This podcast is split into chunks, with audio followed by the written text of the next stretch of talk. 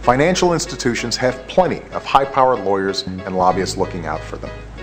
It's time consumers had someone on their side. I need dollar, dollar,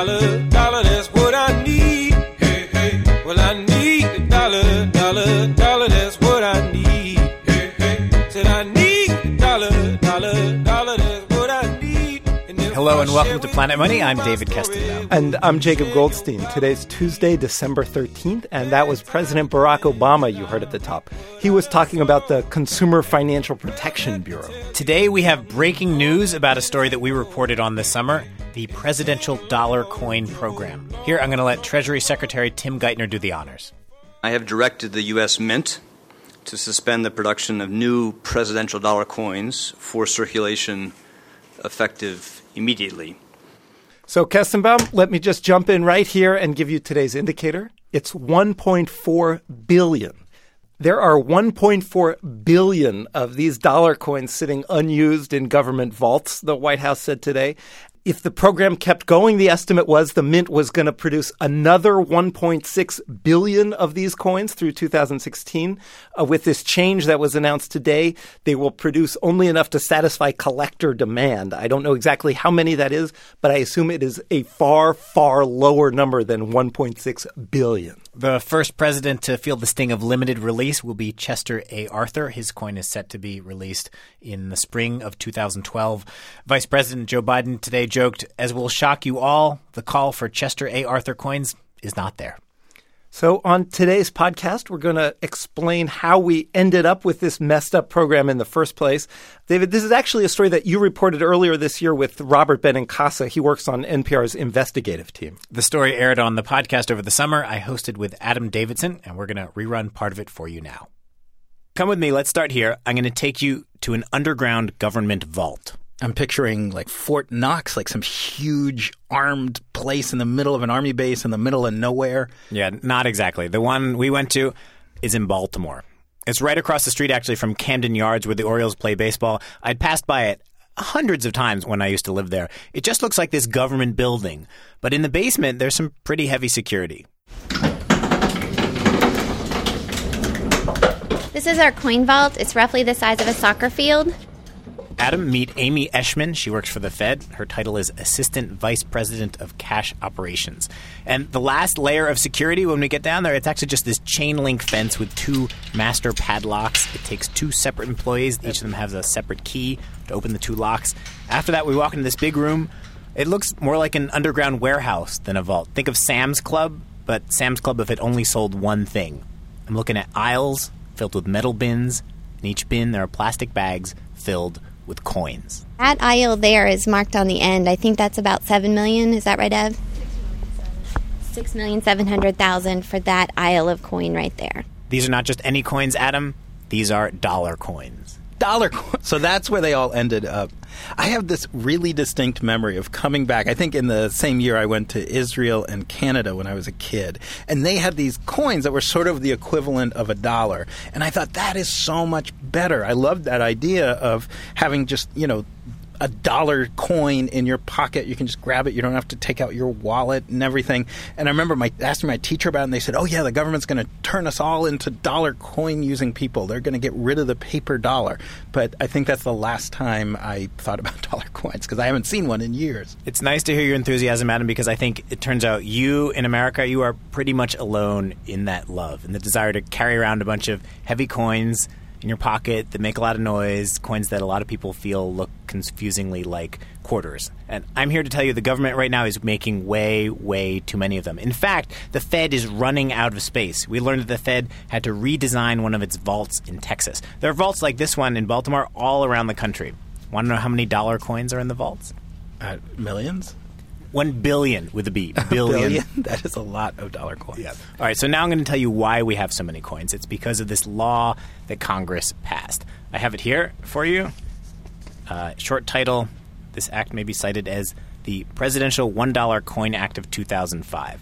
The idea was they were going to mint a new series of dollar coins with the faces of all the presidents on them. And the idea was it was not a terrible one. The hope was that they could turn the nation into a bunch of Adam Davidson Dollar Coin Enthusiast. It was based on the success of the 50 state quarter program. Yeah, that really worked. I remember, you know, people actually feeling excited. You'd see articles about it, you know, oh, what's New Jersey's image going to be? I remember The Onion had this funny story. South Dakota decides to use Mount Rushmore on their quarter because the idea was what else does South Dakota have to use? So, anyway, that got, I mean, it certainly got me. It got lots of people excited about quarters, saving quarters using quarters. So so I can see why they thought, oh, well, now we'll do it with presidents. People will love that too. Right. We'll do it with presidents, and we'll do four a year. We're going to roll them out the way we rolled out the quarter program, one at a time. But I still see those quarters. Like I still like to look at the quarters I have and see what state it is. I have never seen a dollar coin with a president's face on it. Well, a lot of them are in vaults like this one. Carrie Cord, the cash manager, put her face up to one of the plastic bags. There you go, Harrison. Andrew Jackson, John Adams. I think I need a magnifying glass. Adam, there are also a surprising number of those Sacagawea coins in these bags. Do you remember those? She's a Native American. I think she was a teenager who was a guide for Lewis and Clark. Right, right. So that was our previous attempt at the dollar coin. The truth is that none of these coins are very popular. Here, Adam, here's this crazy report we found from the Fed to Congress about the presidential dollar coin program. Check out Figure Three. This is one of the things that made me jump up. That is awesome. So, for listeners at home, figure three is a, a, graph. It just shows a line shooting straight up to the right. I mean, if this was your company's profits, you'd be doing really, really well. But I think this is, for the Fed, a troubling sign, right? Let's see. It says that since this program started in the first quarter of 2007, we basically have been minting presidential coins and just sending them directly to the vault. Because this is how many coins are stuck in a vault not being used. Right. So if you look at that chart, like time goes over to the right, every year something like 200, 200 plus million new coins are piling up in the vault. This ends in the second quarter of 2010, so about a year ago, and it's over a billion dollars. Right. And it's still going up. So the projection by the Fed is that by the time this program is over, we could have 2 billion coins in vaults. And this is actually something we were talking about the other day with the Planet Money team that that for a person, the idea that you have a billion dollars sitting around your house somewhere That's is- awesome, That's right? awesome. That's great news. It's like you have the world's most wealthy couch that you know where all your coins fell out into. But we should remind people money is a very weird thing. When the mint mints new coins, before they go out to a bank to be integrated into our financial system, into our money system, it's not money yet. Money in a vault is not counted, it's not an asset of the US government. For it to become part of the money out in the world, a bank actually has to call up and say, hey, we need a bunch of dollar coins, or we need a bunch of 20s, or $5 bills, or whatever it might be. That's how money goes from being sort of a physical object with no real world value to actual currency that can be used. Right. This is not real money yet. This is money waiting to be born. You can think of them right now as pretty little ornaments. And it is a lot of work to store these things. Each bag of 2,000 coins weighs like 35 pounds. Uh, can I try and lift it up? Okay. Okay. We actually have some posters in our break room that have proper lifting and stretching, and they have time if they'd like to stretch throughout the day. So, Adam, there's storage costs. You got to maybe modify your vaults. You got to pay the guy who's moving all these coins around. But the bigger waste is actually the cost of making the coins. It costs 30 cents to make each coin. So, you got a billion coins times 30 cents. Do the math. That's $300 million so far. And standing there in the vault, I thought, looking at this stuff, I thought, I am staring at what is essentially this big, weird art project. We are making all these coins and they just sit in a vault. Except it's a very conceptual art project, right? Because unless you're a reporter with special permission or you work at the Fed, you're never going to see this weird conceptual art project. Why do they keep making more, though? I mean, th- there's a billion sitting there that nobody wants, and you're telling me they're going to make a billion more that nobody wants. Why can't the mint just stop making more coins? Ah, that is the big question hanging over this whole thing. It took us a while to figure out. Turns out there are two reasons they can't stop making all these coins. Two reasons they're piling up. First, Adam, please turn to section 104, subsection 3 of the bill. All right. Okay. You circled it for me. The Board of Governors of the Federal Reserve System and the Secretary of the Treasury shall take steps to ensure that an adequate supply of $1 coins is available for commerce and collectors. So they've way more than done an adequate supply. well, now normally for like special edition coins people might want to collect, people who want them just order them from the mint. And in that situation, you don't get a ton of excess coins. But this law has the Federal Reserve trying to get the coins out there. So the way they do it is they go to the banks and they say, How many coins do you think you're going to need? How many George Washingtons do you think you're going to need? And so the Fed gives the bank the number that they ask for. But there's a problem. A lot of the time, that number isn't right. So there are extra coins. And then even when the coins do make it out there into the world, because people are excited and want them initially, they sort of stop being excited as time goes by. And then some of those coins come back. All right, now I'm picturing some young enthusiastic kid who you know, for his birthday or bar mitzvah or Christmas or something, gets a bunch of these presidential coins and he's all excited. But slowly, one by one, he realizes, hey, I can actually buy stuff with those. And he takes, you know, his Andrew Jackson dollar coin down to the candy store to buy some new coconut M&Ms and so now the candy store guy has it in his coin tray and maybe he tries a few times to give it in change to someone and people say I don't what is this? I don't want that. Give me a you know give me a dollar bill. And so eventually the candy store guy deposits it with his other cash deposits in the bank. So now the bank has one. And nobody's asking them when people come in and say, "Hey, can you break a 20 or I want to take some money out." Nobody says, "Oh, and make sure to give it to me in in presidential dollar coins. So they have it as extra. So when they go to trade in money with the Fed, they just give them all their dollar coins and, and get back dollar bills. Is, that that's the picture, right? That unless people want them, they just end up back at the Fed. The Fed can't make it a law that people have to use them. Right. And, and normally that doesn't matter. Like with the quarters program, there's ever sort of slowly increasing demand. So if people return some of the special quarters, it's fine. They just put them out there as demand generally expands. But that is not happening with the dollar coin program. So they just wind up in a vault never to be seen again unless you happen to be on a tour of the vault. So reason number one for why these coins keep getting minted and end up in this vault is that the law says that you have to mint enough to meet that initial moment of excited demand, but it doesn't really take into account the fact that that demand seems, in the case of presidential coins, to drop off dramatically very quickly. Right. And here's the second thing that explains why dollar coins are piling up. Adam, I know this one is going to drive the economist in you crazy. Here, section 102 of the bill, sub subsection, whatever that is, you know, with the two little eyes. This is what I call the Sacagawea clause. All right, let me read it. Circulation quantity.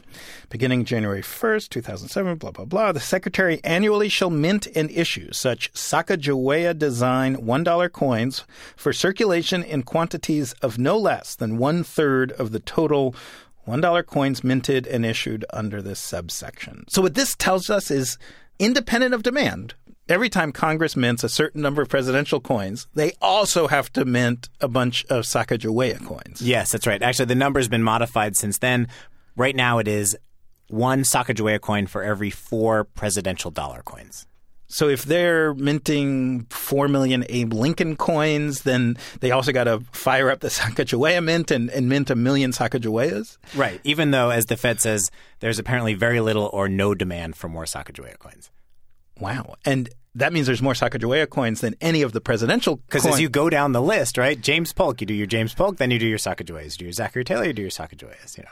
All right, so this just seems like a classic example of Congress imposing something, maybe for good reasons, maybe for bad reasons, something that just when it meets the actual world of supply and demand makes absolutely no sense, right? So, what was their initial dream or hope or plan? Why did Congress pass this law? Well, we dug up tape of exactly what Congress was thinking. I rise in support of a bill that Mr. Castle and I have authored that is a win win for taxpayers and the economy. This is Congresswoman Carolyn Maloney, Democrat from New York, speaking on the House floor in 2005. This bill earns money for the government, benefits uh, small businesses and consumers, educates all users of American currency about their presidents and first ladies, and, and encourages wider use of the Sacagawea dollar coin.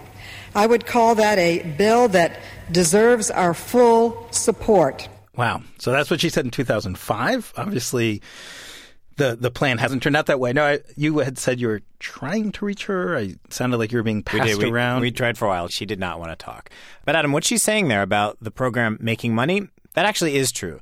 The coins that do make it into circulation make the government money. Remember, it costs 30 cents to make one of the coins, but when someone in the public buys one, they buy it for more than that. They buy it for a dollar. So it costs 30 cents to make. You sell it for a dollar. That's 70 cents profit for the government for each coin that does make it into circulation. Wait, but you told me nobody wants these things, that there's no demand for them. Well, not not nobody. I mean, 60% of the coins make it out in the world, but 40% of the coins end up in the vault, which is a, a huge amount of waste. As we said, $300 million so far.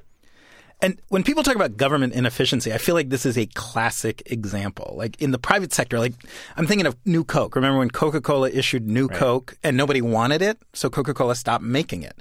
But if Congress had passed a law saying you have to keep making New Coke, then there'd just be all these vaults filled with New Coke everywhere. So I don't understand why they can't just follow supply and demand. You're saying there is demand. There are people who want these. It's just Not the Sacagaweas, but there's some demand for the other ones, yeah. yeah, so just do the ones that people want. Don't do the ones people don't want. So Congresswoman Maloney wouldn't talk to us, but we wanted to find some lawmaker who was involved and ask how they feel about it today.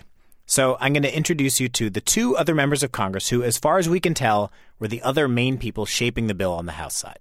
I am pleased that the House will consider today the Presidential $1 Coin Act of 2005 I authored with Mrs. Maloney. This is Mike Castle, Republican from Delaware, back in 2005. He's no longer in office, but he talked with us. We sent him that Fed report I showed you, Adam. He read it, took it pretty seriously, and he agreed the program really was not working very well. Here he is. I think virtually everybody who was involved with this thought that, in addition to the collectors, uh, that you would have, you know, a greater interest in the circulation of, of these coins. But that wasn't to be, and as a result, uh, you have this situation in which the cost of the government, because of the inventories uh, being so so high, is is become a problem. In fact, he said he'd never actually seen a dollar coin from this bill that he helped put together out there in active circulation. It's hard to come by them. Uh, good luck. You could spend an entire day in, in New York City or another big city trying to find a dollar coin uh, in your change, and you'd be hard pressed to, to do so. Uh, we've called a number of members of Congress, and no one's really called us back. I would hope that the, the, the people at the Mint, the folks at, at the White House, the Secretary of the Treasury, and, and others would just take the time to, to look at these reports and, and look at what the problem is. It's, it's, it's ridiculous uh, to have uh, this kind of uh, over inventory uh, piled up when, when it's a resolvable problem. I uh, might actually make some phone calls myself uh, as a result of reading these reports and, and, and learning more about what this problem appears to be. Dave, I swear, I feel like tears in my eyes. Like this is how often do you hear a congressman say, "You know what? I pushed a bill through, and I've now thought about it and read some research, and I think I was wrong, and I'm going to try and correct that mistake." That's sort of beautiful. He is a former congressman, but yeah, he, seemed, he, he, took, he took it pretty seriously. Okay, so you reached out to Carolyn Maloney, wouldn't comment.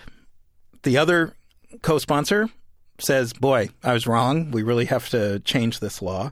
And you said there was one other person you talked to, another congressman. Yeah, Earl Pomeroy, Democrat from North Dakota. Here he is back in 2005. I'm deeply grateful, Congressman Castle. By golly, when you get an idea, you just don't let it drop. I was hoping you'd wear out on this one, but no, no, you kept pushing, and here we are today going to pass it, and going to pass it with my vote. Adam Earl Pomeroy is the guy in the House who backed that Sacagawea clause requiring that those coins still be minted.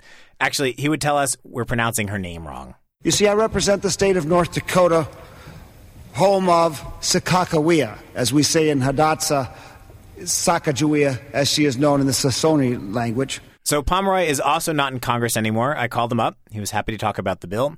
And he said he fought for that provision for a very good reason. You know, we see a lot of Washington uh, and the tremendous contribution he made to the country. That's only right. But for those of us that want a little diversity in our coinage, we don't think this is too much to ask. It was our view that, you know, she leaves the coin. Guess what? She never gets back on the coin when the presidents have had their run. So we wanted to have her as part of the circulation throughout this experiment of running prior presidents. Does it seem now, looking back, like the minimum requirement for uh, Native American Sacagawea, Sakakawea coins is a mistake? Uh, absolutely not. I mean, what, what we'd hoped didn't happen. We hoped the dollar would take off, the dollar coin. Well, the fact is, it did. It, it has not been a popular coin, and so the, the, I think the foolish part of the law may be not the Sakakawea part, but the fact that with no one picking up these coins, we got to keep printing them because we've got to get through the rest of the president's list. Now, that to me doesn't seem to make any sense at all. Is the, is the nation you know waiting with bated breath for us to get to the Calvin Coolidge coin? No. Maybe we should call a call a halt on this whole thing. All right. I think people are going to be surprised to hear you defending the the Sacagawea the Sakakawea quota, given how things turned out. I mean, not that it wasn't a bad, not that it wasn't no, a good listen, idea. look, at we, yeah, I think they're giving Sakakawea a bum rap here. The, the, the issue is we got all these coins stacking up. Would they be? Would they even be printing more Sakakawea coins if they didn't have the dictate to go ahead and print presidential coins? Well, they I mean, wouldn't. the- That's exactly the point. That there might be initial demand for uh, presidential coins, but there isn't demand for additional Sakakawea coins, and yet the legislation requires that they mint those along No, I hear you, but but my right? point is, okay, if this is about broad acceptance of a dollar coin, which was what we were negotiating No, at the time we put failed. this That in, has clearly that has failed. clearly failed. That's So- precisely right. right. And since that hasn't turned out, the way, particular way in which the bill is failing. Fine, but your point is the bill is failing overall, and yes, it's resulting in that clause is resulting in too many Sakakawea coins, but the whole thing is a failure. Right, that's exactly right. Uh, uh, it's precisely correct. Now, so You've been in Congress a long time. That was very well done. I wasn't sure how you were going to get out of that, but you did. Well, you know, I was ushered ushered to the door last election, so I'm, I'm I'm a recent, I'm a newly minted former member of Congress. Let me put it that way. Newly minted. yeah, I know, and my face will never accumulate in any vault. I'll tell you that. I'm going to circle around and try to take one more run at this uh, this this this law. The law requires a continued printing of coins. More presidential coins to be printed than there is a collector's market for presidential coins. So. With or without Sakakawea, they're going to have these dollar coins That's stacking right. up in the That's vault. right. It's but, not but because of your cla- because of your clause, there are in addition to that Sakakawea coins piling up. Well, uh, we didn't want to be slighted in, in, in our space in the vault. Wow, you're really good with ex congressmen. You really bring out the human being in them. They're a lot easier when they're ex congressmen. Yeah, I guess so. All right. So to sum up, of the three major promoters of this bill, one refuses to talk about it, another thinks it should be fixed, and the third thinks maybe we should just kill the whole thing. And we called a bunch of members of Congress, Democrat and Republican. I mean, this thing was a bipartisan bill; it passed easily, and no one called us back. And you know, if this program had taken off, if these coins had gotten really popular, you wouldn't have the surplus at the vaults. But that hasn't happened, and you do have all these extra coins. And my sense from talking to people about this is that there's a pretty easy way to fix the problem. You eliminate the Sacagawea clause, and you let collectors who really, really want the presidential coins order them directly from the mint. Right now, the Fed has to dispense them through banks, and that's just not a very efficient process. So, David, cut to today, to December 13th. And this core change that you, you mentioned here in the podcast allow collectors to order these coins, but do not require the Fed to dispense millions of them through the banks. This is exactly the change that the government's going to make now. The White House estimates that making this change is going to save about $50 million a year. But we are still stuck with the huge pile of something like 1.4 billion coins that are sitting in vaults unused. And the Treasury Department estimates it's going to take about a decade for the economy to absorb them. Is there someone with a dollar I could borrow? Who can help me take away my sorrow? Maybe it's inside the bottle. Maybe it's inside the bottle. I had some good old buddies. As always, we would like to hear from you. Please email us at planetmoney at npr.org. You can also find us on Facebook and Twitter. I'm David Kestenbaum. And I'm Jacob Goldstein. Thanks for listening.